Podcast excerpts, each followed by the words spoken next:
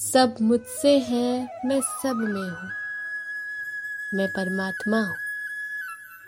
मैं सबका हूँ, सब मेरे हैं। श्री कृष्ण की लीलाओं के बारे में तो आप सब लोग जानते होंगे और सुना भी होगा।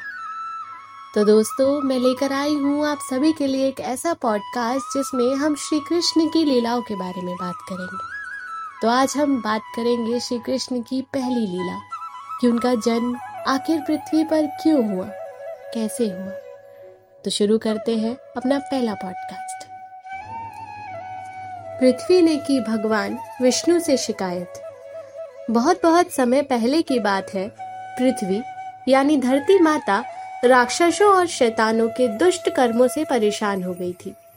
वह सुमेरु पर्वत पर भगवान ब्रह्मा से सहायता मांगने गई और रोती हुई बोली, प्रभु उग्रसेन का पुत्र दुष्ट कंश मुझ पर अत्याचार कर रहा है।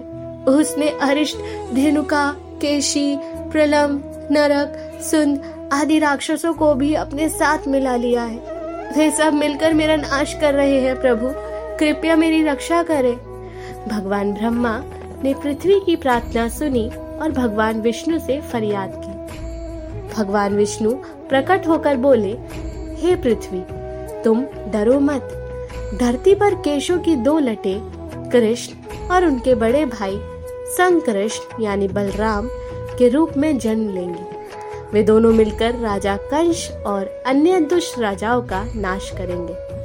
यह सुनकर पृथ्वी खुशी से फूली नहीं समाई और भगवान विष्णु को धन्यवाद देती हुई चली गई। उसे विश्वास हो गया था कि अब शीघ्र ही राजा कंश तथा अन्य दुष्ट राजाओं का धरती से सफाया हो जाएगा। तो दोस्तों इस तरह श्री कृष्ण ने धरती पर जन्म लिया।